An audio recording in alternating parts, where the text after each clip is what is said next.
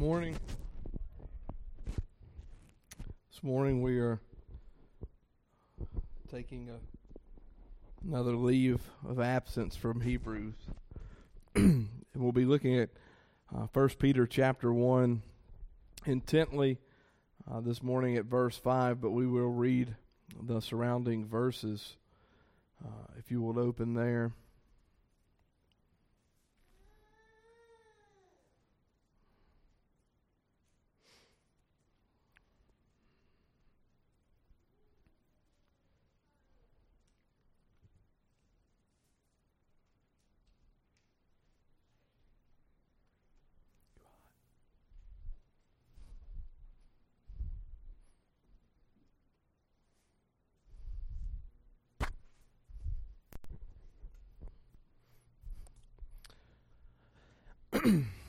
First Peter chapter 1 says, Peter, an apostle of Jesus Christ, to those who reside as aliens, scattered through Pontus, Galatia, Cappadocia, Asia, and Bithynia, who are chosen according to the foreknowledge of God the Father, by the sanctifying work of the Spirit, to obey Jesus Christ and be sprinkled with his blood.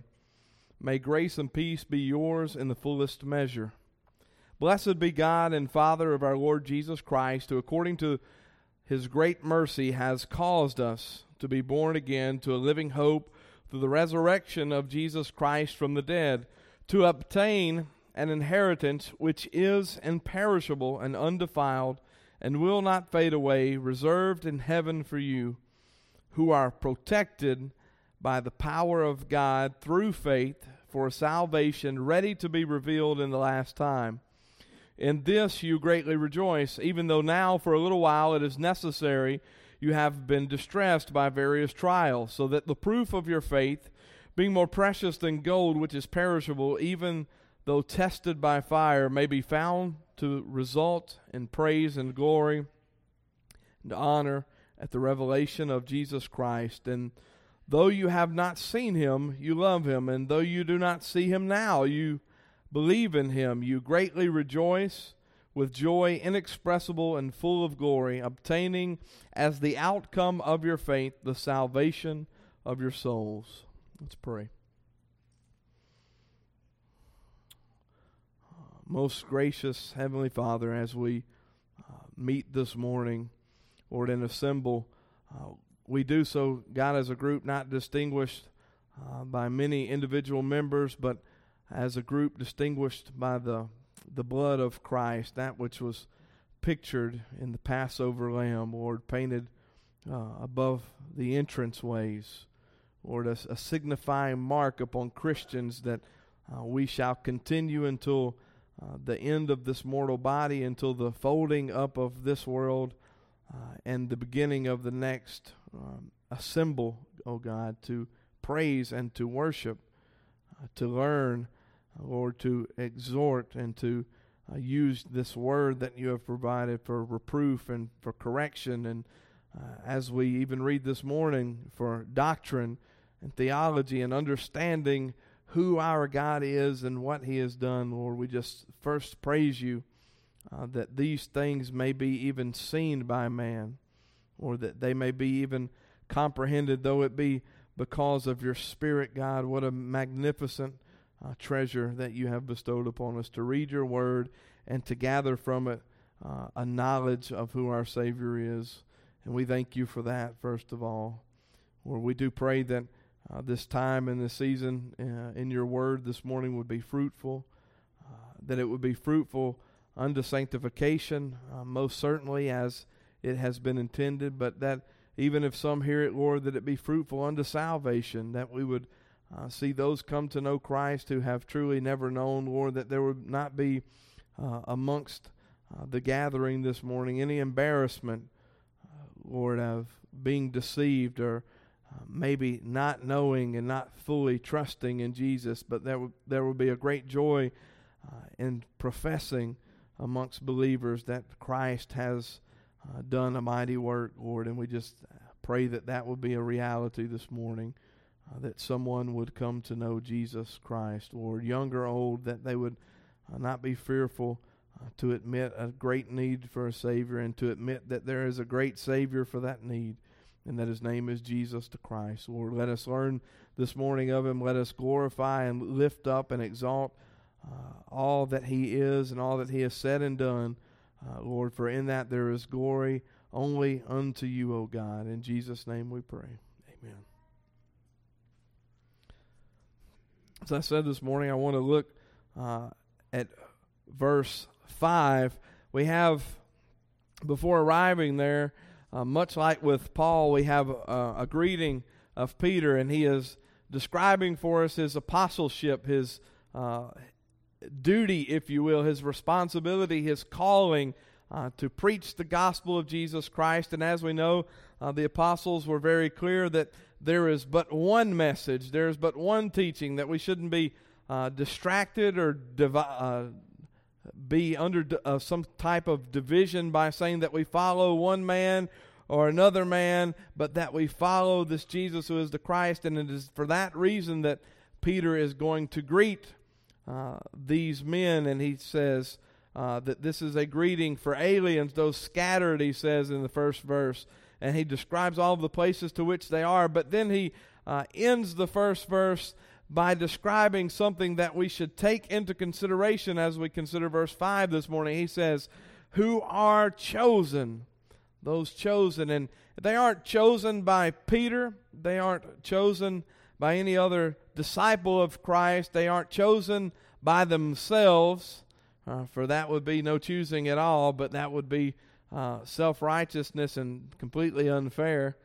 But what we know is that there is one who is doing the choosing, who is able to discern the hearts of men, who is able to change the hearts of men. And as we will see from the text this morning, it is most specifically talking about Jesus the Christ, the Jesus who has gone to Calvary's cross and who has died and who has resurrected himself from the grave. This is a powerful Christ. It says, according to the foreknowledge of God. It must, if it is according to foreknowledge and attributed there in the second verse to God, then it must be speaking of the chooser being a one who has access to divine knowledge. This is important because chapter 1 verse 5 may be sort of twisted and taken out of context if we not consider the beginning of this particular epistle, if we not consider the chosenness of these elected pilgrims of the faith, if you will. Here it says it's according to the foreknowledge of God, an attribute that belongs only to God. Here expressed as belonging to the first member of the Trinity, the Father, and it says by the sanctifying work of the Spirit, and to obey Jesus Christ and be sprinkled with his blood. The idea there is that the text does not allow for one to dissect God and make him anything other than a triune God, to make him anything more than one God, or to make him anything less than one God in three persons. And what we begin to see is the reality from what we read in the Catechism this morning about this God that we serve existing, as we read, the Father, Son, Holy Spirit being equal in glory and power and majesty, as we see. And that is the underlying facts, if you will, that set up verses 3 through 5, and those even continuing beyond there. It says here that there is something specific about this Jesus that makes him different than any other Jesus, than any other Savior, if you will. If someone would incorrectly use the term, it says this is a Jesus who has shed his blood. It is inherent that if we may be sprinkled, or if we may be covered with his blood, or if we may have one drop of his blood put up on our person, then it must have been given. This makes this Jesus different than any other Jesus. In fact, we don't have any accounts of any other Jesus dying on a cross. We don't have any other accounts of even a false Jesus shedding his blood to cover the sins of anyone else. We don't have a Savior apart from Christ, and it is pictured even here in this second verse. May grace and peace be yours in the fullest measure, if this has defined you. In fact, we begin to understand that the context of this epistle is to Christians. Of course, we know that that is the purpose for the fellowship. That is what the church is. It's often been mentioned here by myself, but I was rhetorically asked one time, is the church for unbelievers? And the reality is the church is not for unbelievers, and it cannot by definition be for unbelievers. The church is believers. There is no other church except for the body of Christ, those who are defined here, being sanctified by this almighty God, being covered by the blood of this precious Savior, Jesus Christ, this elect group, this foreordained group, these chosen men and women, not great in stature or wealth or any other type of physical or temporal prosperity, but great only in the sense of their need, great only in the sense of their sinfulness. This is a description of all who would sit under this message, all who have ever heard, even those who have not acknowledged. This is a group of sinners, yet some reserved and some created by God, vessels of honor, even though sinning in the flesh, being separated from that sin by this blood of Christ. And this is an inherent understanding that we must have to move forward, that Jesus Christ is saving sinful men, not good men, not smart men, not anything that we would attribute to being desirable in the flesh. But he is saving the filthiest and the wretchest of sinners. And that is the basis for which the statement is about to be made, because what we are seeing in verse 5 when we arrive there is not only what Christ is doing for saved sinners, but it's not in any way an exaggeration, but it's just a partial, but at the same time, full, complete picture of the power of God, because he is not saving people close to salvation. He's saving people as far from salvation as possible. He's saving from the very tip, if you will, of hell. Even snatching, as the Bible says, from the fire, those who are reserved for such, those who have been called according to his purpose, yet standing on the precipice of those gates and near the fire feeling the heat, Christ is able to save. It's a magnificent show of his power that we will see this morning. And that is the focus of the text, not of man and not of the benefits of being saved, but the power and the stature and the reign and the control and the attributes and the character of this God. It says in verse 3, "Blessed be God and the Father of our Lord Jesus Christ." Blessed is he because he was thinking of sinners before sinners ever became. He was thinking of sinners before sin ever was. He was thinking of sinners before even there was a thought in the universe. That's a powerful God. This is not a God of Greek mythology. This is not a God of our own devising. This is an eternal God. He is worthy of worship and he's worthy of blessing. Here it says he's the Father of our Lord Jesus Christ, giving us a picture of who Jesus is. El Hijo de Dios. I remember when who was it? Charlotte and Diego were here. One of the very first Spanish exchanges I had with him, the Son of God. Here there is a testimony by the Father and by the Holy Spirit and even of Christ himself, for he is being the Word, but then again of Peter and the disciples, he being an apostle, even declaring that this is the Son of God. He does it twice. If you miss it, he says he is the Son, and then he says that God is the Father, declaring that there is a divine relationship between these two persons. In fact, it is one that cannot be dissected because they are both eternal.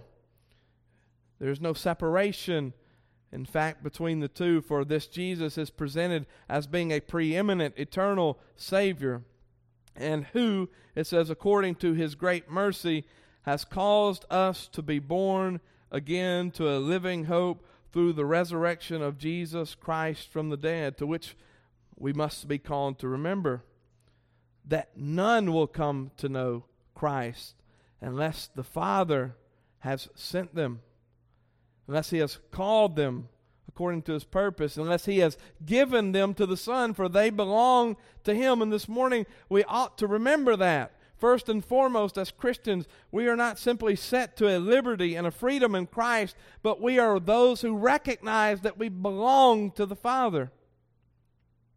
We don't belong to ourselves.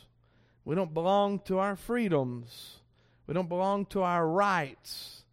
We don't belong to this state or to this country. We belong to a heavenly Father, as it is declared throughout the entirety of Scripture. But He has caused us to be born again. There we have the simplest of pictures, the most simplified, summarized form of salvation.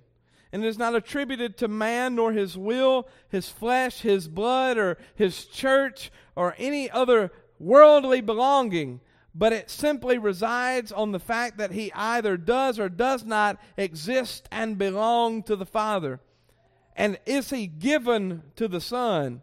And if that be the case, then He has been caused.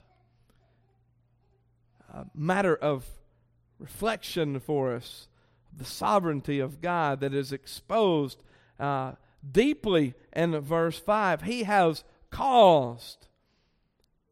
It tells us how powerful this Christ is who is depicted in verse 5. How powerful this Father is and this Holy Spirit. And more importantly, how powerful this Word who became flesh is. How powerful just the sprinkling of His blood has been. In fact, it says He's caused us to be born again. And this is not just any born again, but we realize even further doctrinally speaking that this is not just talking about the power of God and the sovereignty of God, the triunity of our God and Christ and Savior and the Holy Spirit and the Father, but this is as well depicting to us the eternal security provided by Him. That there is, in fact, such that does exist, because He has caused to be born again, and it is not to temporal things or to the possibility of things, but to the reality of a living hope, it says, through resurrection. Not a possibility of those things. For if one is born again, he is born again, not to ever die again, spiritually speaking. Describes the hope of Christ, hope of resurrection, for He has gone first. He has prepared a place in His resurrection and in His ascension, and He is providing for us mediation before the Father, things that we did not have before. It says the resurrection of Jesus Christ, just in case you didn't know what resurrection meant, it says from the dead. From the dead. A separation is inherent in that particular phrase, from the dead. A separation of living and dying, a separation of holy and unholy, a separation from saved and unsaved, a separation from righteous and unrighteous. Not only do we begin to see the power of God as we approach verse 5 and the sovereignty of God, we must see the appeal of the text to the mercy and grace of God. That all of these things have been designed, that you who deserve death have instead received life. What a great mercy. This week and last week I found myself at the mercy of men several times. And for even hours, I spoke with Bethany about how wonderful people are. And it is a very sobering reminder that when someone does something for us, how grateful we often are. And we don't forget it. I can remember stories of, specifically of Brother Charlie and him coming to know Christ and coming to church. He has never forgotten what one particular man did for his family. You know, the sad part about that is professing Christians often forget what one Savior has done for an entire family of God. Some of us, even when James was leaving and moving, he told us how wonderful it was that Charlie had been after him for so many years to come to church. And he told us, I remember his words, he said, I'm here now because of Charlie, but the reality is that oftentimes we, and most times, and never do we at any time, give the appropriate credit to God for what he has done in preparation for sinful man.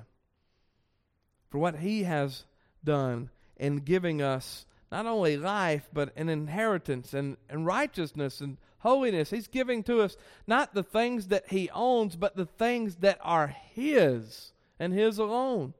Think about that. He's not sharing some of who he is. He is sharing all of who he is. A merciful God, a gracious God. It says, verse 4, to obtain an inheritance which is imperishable, which cannot pass away, which cannot be taken away, which cannot be lost or misplaced or misused or abused. Imperishable, it says.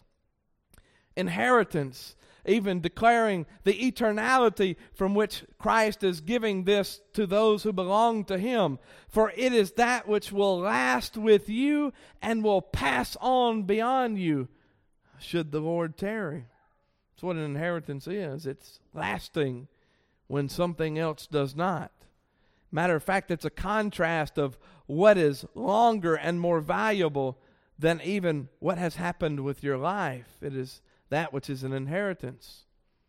For we know that the grass withers and the flower fades, but the word of our God will remain, and so should his inheritance, if but his word is existing. Isn't the purpose of his word to bring those to know him, that believing, as John would say, you would have life in his name? How much further so is this an inheritance? To know that it shall not pass, to know that it shall not be stripped from us or taken, that which has been given, which I am again reminded that Carl said, God is not an Indian giver.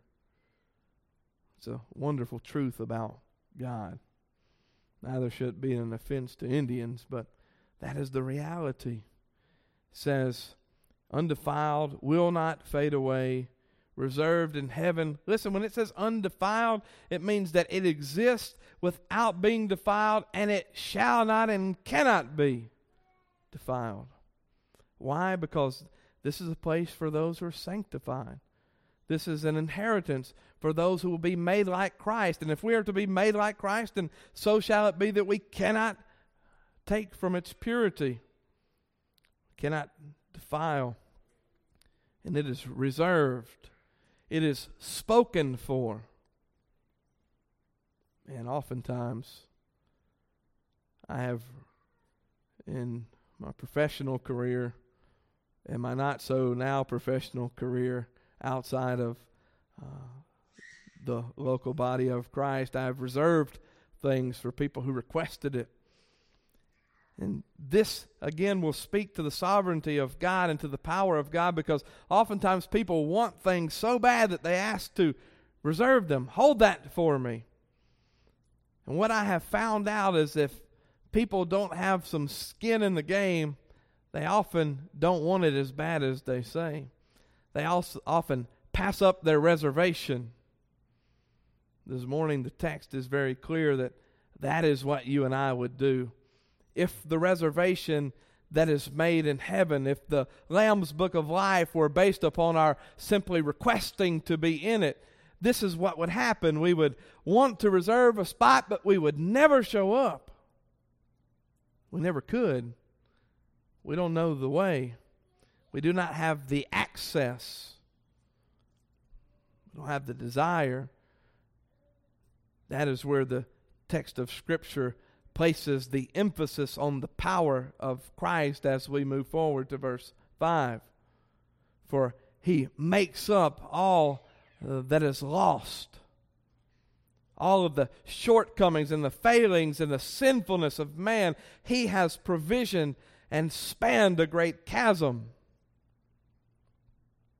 It says, reserved in heaven, declaring his place, as Hebrews has depicted it so far for us, being seated at the right hand of the throne of the majesty on high. This Christ in whom God the Father is well pleased. It's been pretty good. We haven't even got to verse 5 yet. It says, who are protected by the power of God through faith for a salvation ready to be revealed in the last time. There's a great distinction made at the end so that we aren't confused. Often we see and have questions asked about the last times, meaning that there will be multiple instances, a progression to the end. This is speaking about the very last, for it is not plural, it is singular, the last time. Notice the beginning of verse 5, who are protected. What is it talking about? Well, we must again return to the beginning of Peter's epistle as it is speaking to those aliens, those most specifically as it is applicable to us in the first verse, who are chosen. Who are chosen? You know why that we are chosen? Because there are none who seek God. The question, the sermon titles that led me to this particular place this morning were something that seemed to be very popular amongst every camp of denomination and Christian. And it was centered around is God an equal opportunity Savior. And as I thought about it, most more Reformed believers and most Calvinists would say, no, he is not. I found that the Rick Warren types and the extreme Pentecostals, things like that, the apostolic movement and things of such would say that he is. And I must declare, as I read the text, I believe both sort of missed it. Not to directly answer the question, but ask yourself, is God an equal opportunity Savior? And I think the key lies within the sovereignty of God and the responsibility of man, that the two are not separate. That yes, man is responsible, but because man is responsible and he is irresponsible, God is sovereign and saving. Is he equal opportunity? I believe to some extent we must say yes, that he is. For all who would call upon the name of the Lord shall be saved. The issue is not, is there an opportunity? The issue is there a desire? This morning, verse 5 will declare for us just where Christ is bridging this great chasm. He's an equal opportunity Savior in that we all have the ability to call upon the name of the Lord, both the mute, the deaf, the dumb, the blind. We may call upon the name of the Lord, and we have seen evidence of all of those things, every form of man and woman being able to call upon the name of the Lord and being saved. The issue is, how are they able?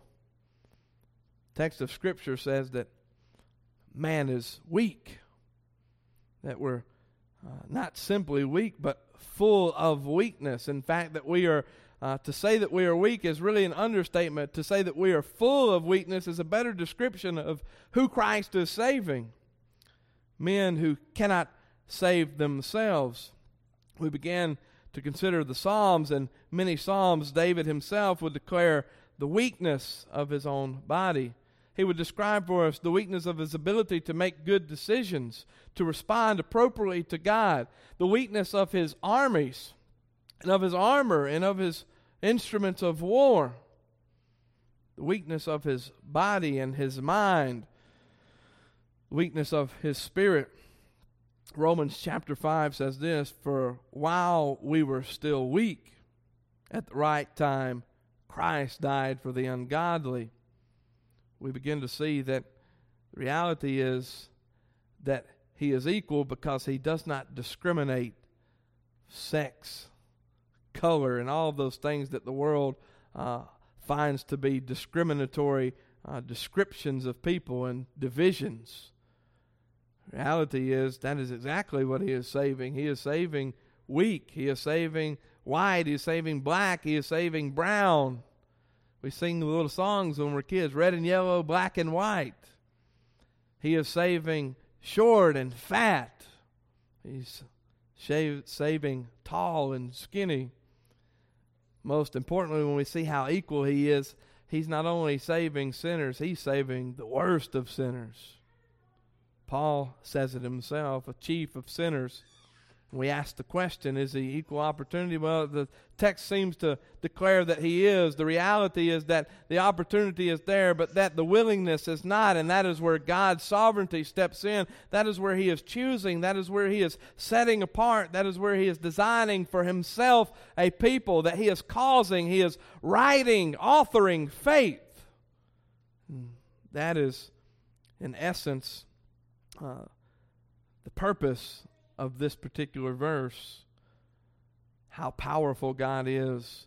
Not only has He been able to save, but He has been able to cause us to follow, that He is drawing unto Himself this Christ, all who the Father has given Him. And what we will note through here is that the power belongs to Christ and only Christ, and we'll see that there is going to be a sharp knife of the gospel, if you will, that will cut away the law, that will cut away our abilities and any of our strengths and any of our strongholds in mentality and rationale and intelligence.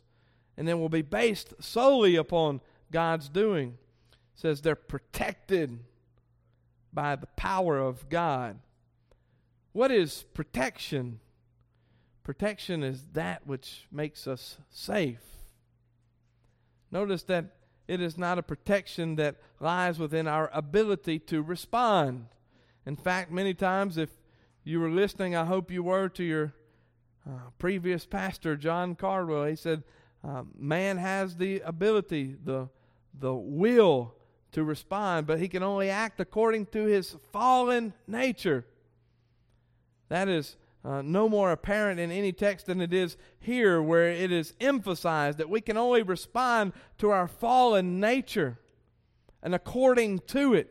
We will not respond to Christ appropriately unless He does all of these things that is described in this greeting of Peter, unless He causes us with a foreknowledge and with a saving redemption with His own people in His mind and in His hand before the beginning of time. Election and predestination, these things are called. If He has designed for us a saving faith, not only designed for us, but given to us and instilled in us, replacing those old sinful ways with that new mind that is in Christ. It is new and it is powerful, this faith. Here it says we are protected, we are kept from things. We ought to remember, again, this is not just about an inheritance, though your Bibles may list that as the topic of this paragraph. Those things are wonderful. Those things are byproducts. When I think about byproducts, my wife will tell you she knows what I'm going to say. The first thing I think about is a hot dog. People love them. It's not really pork. It's not really chicken. It ain't steak. We love byproducts. It's the human way. See something so delicious there, and oftentimes that is the case with the text of Scripture, that we are looking and we are saying, hey, here is a feast. Look at these byproducts, this fillers, if you will, the hot dog of the Scripture, when in fact the meat is the body of Christ. The meat is the person of Christ. There is a feast that is altogether better than simply the inheritance of heaven, simply these crowning jewels or streets of gold or mansions we sing sublime. There is a Savior who is able to make us righteous. Not only able, but a Savior who is making us holy. Here He is described a protector of these people. And the people who are protected, they are encompassed on all sides, from every angle. There is nothing mysteriously going to sneak up and snatch us from the hand of God. That is the protected power. If it's a description of those things that are naturally present in the life of a believer. It's about not only protection, but preservation. Many of you, being military men, know a lot about preservation. You ate C rations that were from before your time prepared. I would submit to you that so is this saving power of Christ, prepared before your time, given to be the only Savior of man. Before the creation of the world is this Jesus the Christ. He is still as good today as he was yesterday. Even more so, the more we begin to comprehend the text of Scripture. To us, we should see with new joy every day the power of this Savior, the grace of this Savior. For has anyone in their old age thought about how gracious it is that God would allow us to still reach our shoestrings? Something so small, but with a grace and a command of heaven, with the voice of God, are we able to do it? Are we able to breathe? Are we able to read and write? Are we able to hold our Bibles in our laps? Are we able to access sermons and notes? Are we able to read and write? For this is not just something that all people must do, but this is what God has designed, even separating and creating languages amongst men, yet still being able to read His Word, preserved in every language, able to go out and to declare the goodness of God. This is the protecting power of God. It begins not only with keeping us from dying, but it begins with every situation He's protecting. He's prepared with His Word this cleansing power from which we read and we are sanctified, we are washed, we are cleansed, we are made holy, we are made aware that we shall not be overtaken by the enemy. We're protected not simply, and though it is the crowning glory of God's protection that we are protected from death, He's protected us from all sorts of things. He's protected us from Sunday mornings being given to football games or something else that could be an idol to us. He's protected us from those things that would keep us from the Word. He's protected us, most importantly, from ourselves, from our ability to choose according to that old fallen nature. He has protected with His sovereignty those who would always choose death. Let us be clear, that is what we would go after. We would follow after death, yet He has preserved for Himself these people. There is not only a preservation of these people, but He's got something to offer, though He keeps us alive. It is not simply those wonderful things that we talk about and sing in hymns. It is the righteousness of God. It is the holiness of God. It is the ability to come before the throne. This is what it means to be kept and protected. Notice that this is not attributed to a man, a mere man, but it is attributed to a man who is God, Jesus the Christ, this power. And some of us, maybe all of us, will find ourselves guilty when we see this next point. It says, who are protected by the power of God. We were not protected by the power of our own decision. We're not protected by the power of our parents or by our country that we claim to love so much. We aren't, as Hebrews says, protected by angels, those who are commanded of God. Not even to the angels did He leave our protection, but He left it to the chief in command. He has left it to the only begotten Son, the one who commands the generals, who commands the armies, who commands the highest and the lowest. He has left it only to Christ. This is the power of God. Your protection is not left with your ability to quote Scripture, your ability to keep yourself from sin, your ability to restrain yourself from certain liberties that this country may offer, or decisions that we may, though immorally, deem acceptable and okay. God has left our protection to that, but it is placed in the hands of Jesus the Christ through the power of God, it says. Meaning that there is no better protector.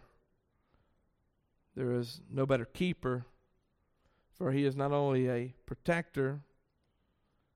We sing, hide our souls in the cleft of the rock. He is not only this rock. He is a chief cornerstone from which God builds the church, a place of protection because it is in Christ. But he was the protector of David, those who he aligned himself with. He was a protector of Noah and his family, Abraham and his, Lot and his children. You begin to think about it. No one is attributed with saving these people except for God, the protector. It's the power of God that protects.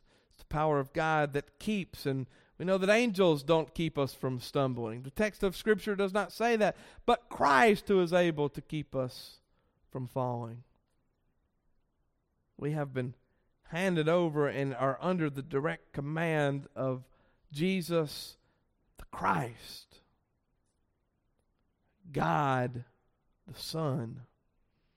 And it is important that we remember those things. His sovereignty is declared in verse 5 through his power, through his being the Son of God and being God, worthy of worship.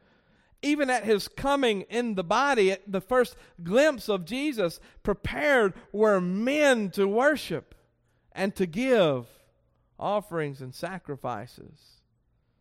As much as we like to think of those wise men, they didn't give enough. You know why? Because no one has enough to repay what God has done in sending and appointing this prophet, this priest, this king, this Jesus unto salvation for men. Here is attributed to being protected. And notice that we're not only protected, but there is a keeping from destruction in protection. We often forget that. Protection just keeps bad things from happening. Here we see protection as that which is making good things, yea, great things happen. Again, not attributed to man, not attributed to the church, not attributed to wonderful preaching, not attributed to anything but the power of God, being kept from destruction. That's a powerful God. Being protected from doubt, being protected from sin, being protected from unbelief. There's the problem. There's the chief of sins, unbelief. Only man who ever enter into hell will enter because of unbelief.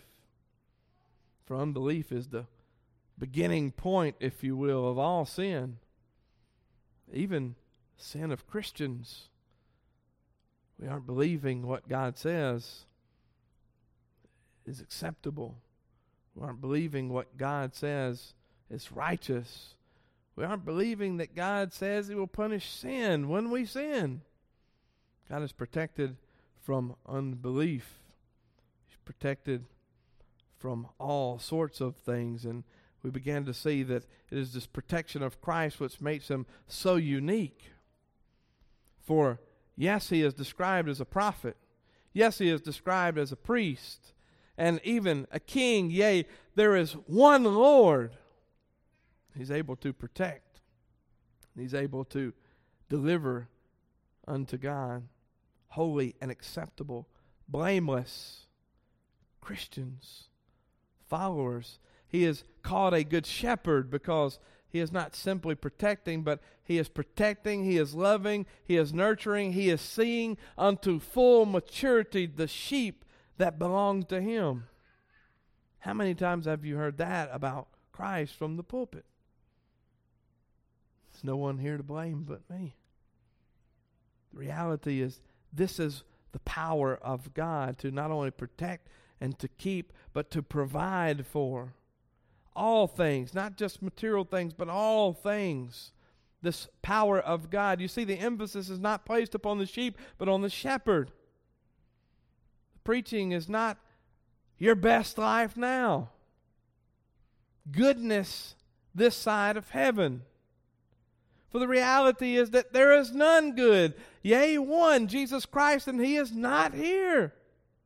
He's seated at the right hand, but lo, it says, not to be misleading. Lo, I am with you always.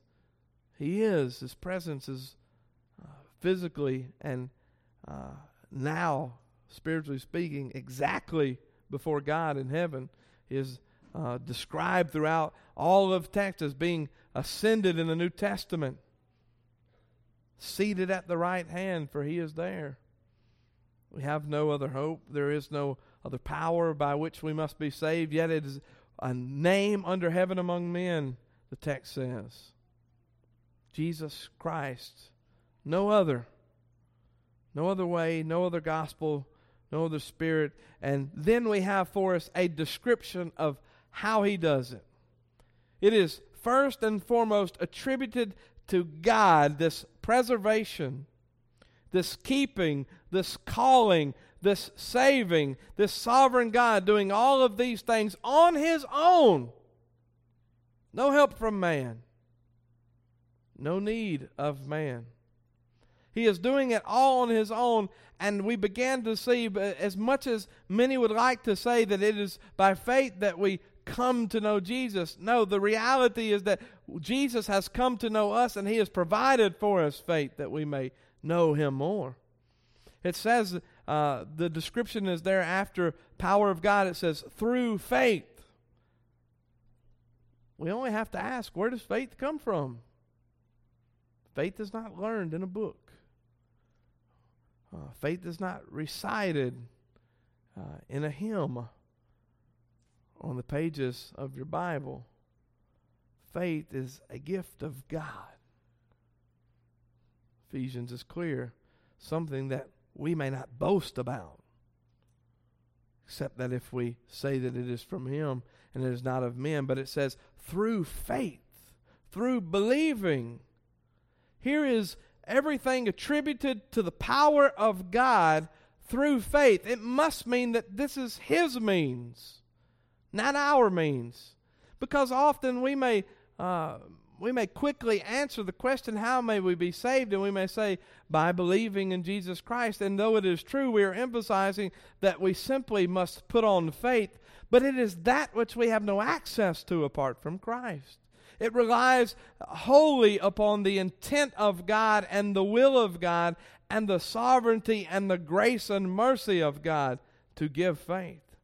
Here it is described, and it cannot be, even amongst the best of misconstruers, it cannot be attributed to anything but the powerful, almighty God, the giver of faith, the author of faith, the inventor, if you will, of faith. For before man there was no need for faith. There was no creation, nothing that needed to believe. And yet, though there were mountains created, and though there were great expanses in the heaven, and there were seas, and there were birds, and there were all sorts of creation, we see that faith was designed for man because he was desperate, because apart from Christ, he would be headed for hell. And it says that this faith must and will and absolutely shall produce something. It is not merely just faith. It's a small word, but it carries with it a great connotation. This faith being an operative force of God, causing men to believe, this effectual force has a purpose, and it's producing, it says, for a salvation, for a saving, for a plucking from hell and a placing in the hands of the Christ. If somebody asks you today what the sermon was about, all you have to say is, God is so good. That's what the sermon is about. It's about the goodness of Christ. And yes, the goodness of Christ cannot be examined without seeing the power of Christ and the sovereignty of Christ, the deity of Christ, the perfection of Christ, the holiness of Christ, and the righteousness of Christ. All of these being his And he has simply taken them and given them to you, a believer. Not only did he give you what you needed, but he qualified you to receive it. He chose you to receive it. And here is this faith. And it is said here that it is for salvation. Simply put, there is no reason to have faith unless you be saved by it. And the reality is that if you have not been saved by it, you do not have it. What a preaching. Then the problem is there again. What would we do if we have no salvation? Well, we need faith. If we have no faith, what do? We may only plead for the mercy of God. We may only look upon his goodness. And I can remember again, John Cardwell, when he told us that back in 1985 the Lord saved him. He came to a point in his life in which he cried out to the Lord, "If you're not going to save me, you might as well kill me now." That's the reality. If you're not going to give me faith, oh God, you might as well kill me now. If we're not to have salvation, then what good is faith? And the answer is there is none who has but one of those. Faith is not there if salvation does not follow with it simultaneously. Follow this just for perspective. Likewise, salvation is not there if faith is absent. It says, not only is it a salvation, it is a now saving. It's the ability of God and the reality of Christ upon the cross that has already saved. All sins past, all sins present, all sins future, nailed to the cross. You think that wasn't a weighty cross? It had to hold all that sin. And then at the same time hold all of God's goodness. Outweighed the sin. It wasn't a strong wood, and it wasn't a best nail. It was the Savior. He said he willingly gave himself. The very thing that the disciples hated most. We even read it from Acts this morning. We read about these actions and the consideration of Christ as he was describing his going to the cross, and no one wanted him to go. Who held him there? Was it the Father against his will? Absolutely not. Was it powerful hammers and large nails of iron or strong wood grains or ropes? It was none of the such. It was the person of God and the man that is Christ that held him to the cross. It was the weight of sin and the outweighing weight of his glory that held Christ to the cross. It was a desire and obedience to do the will of God. It was a salvation. It says in the text, for this faith is producing a salvation ready, prepared to the fullest, appropriately just sitting for the will of God at the right time, as we read earlier. Ready. Not lacking anything, this salvation. Guess what that means? That means when Christ went to the cross to make salvation possible and a reality, that it was not needing salvation, your response. It was salvation before man could ever respond. Christ was salvation and still is the only salvation. What does he do? He provides, Proverbs says, the answer of the tongue. He allows us to respond to the gospel. He creates us to respond to the gospel. He wills Christians to bow and bend the knee and confess with the tongue. And this salvation is ready, and yea, it is unveiled this morning in the text, to be revealed in the last time. Christ is standing ready, seated at the right hand of the Father, intercessing as an advocate and a mediator for Christians, that in the last time there will not simply be a struggle and there will not be a rush at the gates. He's ready. All who are prepared by his preparation, the bodies will be resurrected as Christ was. There will be the joining of body, spirit, holy God, Jesus the Christ, and those once sinful man, and they will be present as again a byproduct in heaven. Yes, the passage is about an inheritance, but most importantly, it is about a powerful God who has done all of the preparation, all of the legwork. Not just some of the, he's done all of the legwork. He's prepared you. He's prepared I. We often forget that throughout even Scripture we see men who are relying upon weapons to save them. And the truth is they weren't relying on weapons. They were relying on self. Weapons came from somewhere. They had a blacksmith. They had a man making whatever wooden or metal instrument.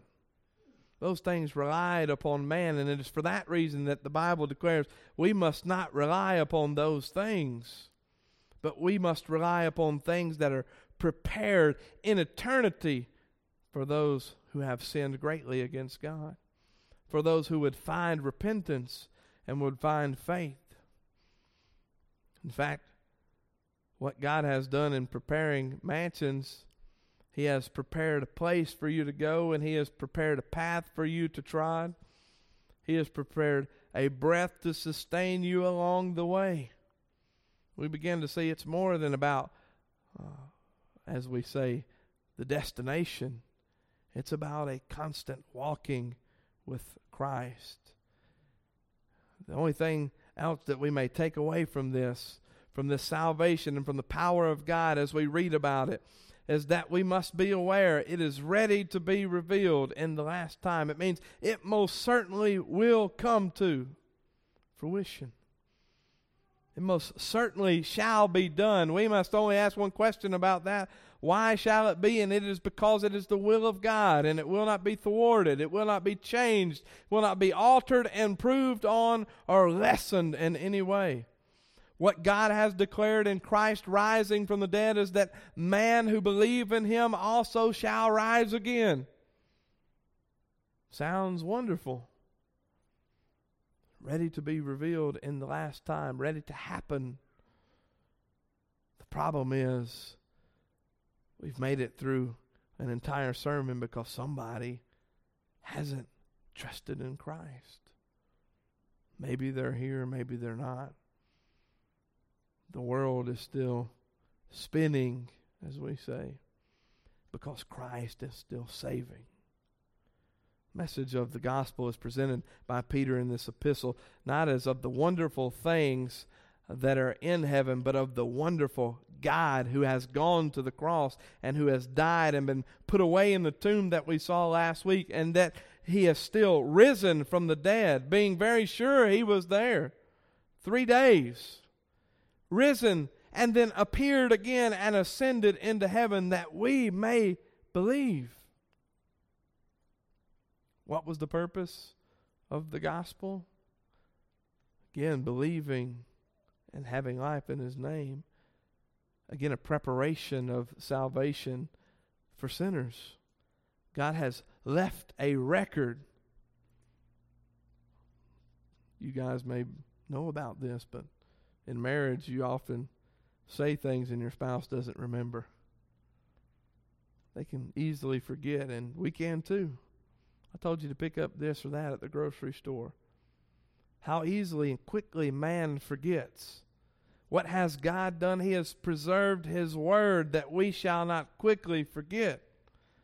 Not only that, but just be reminded this morning that the reason that you should be sitting in these pews is because he has called us not to forsake the assembling, because if we do, we would easily forget. We are to speak to one another and sing spiritual hymns and songs and praises, and we are to recite the text of Scripture, not just so that we find ourselves and consider ourselves studious, but that we remind one another of God's power, God's grace, and God's mercy. Because we'll soon forget. The text of Scripture declares something different for the one who leaves the mortal body behind. He will not soon forget the glories of his wonderful cross. He will not soon forget the goodness of God, yet he will remember them. And as our catechism question, the very first one that is there, we will remember him and enjoy him forever. God has done so much in preparing for us, preparing every small thing and every large detail that we should remember through the exercising of our faith, the goodness of the Savior Jesus Christ. Let's pray. Father God, as we have read your word this morning, Lord, let us dwell intently and purposefully and to the end of our days upon your goodness and your power and your sovereignty. God, the power that will persuade men to believe, the power that teaches men obedience, the righteousness that preserves us through Jesus Christ. Lord, let us this day remember to give honor and glory to none other than the risen Christ, to the God Almighty, one God as we read this morning, none formed before him, nor shall there be after him. In fact, Lord, we must, in a look at your eternal existence, see that there could be none after you, because they can't get after. Lord, you're the almighty, saving God, O Lord. We must simply trust in you. Like children, Lord, trust and obey, for there is no other way. It is a song fit for spiritual infants and for the most mature of Christians. Lord, we pray that your text is fruitful this morning and leading us to do just that, Lord, and to dwell upon your goodness and your character and your attributes, Lord, and to desire them in such a way that we would not take them for ourselves and attempt to strip Jesus of these things, but that we would delight in being able to share it as an inheritance in these things that belong only to you. God, you have been good to us. You've been merciful. And Lord, we know even now you are saving. We praise your name for it, Lord, and ask that you would receive our worship today, Lord, and that you would fill us with joy over the work of Christ, that we may have all things in common, Lord, and that we would attribute to you the glory and the honor and the power this morning, Lord, and that you would bless even our meal and our speech and our thought, and that we may enjoy one another's company in Christ. In Jesus' name we pray. Amen.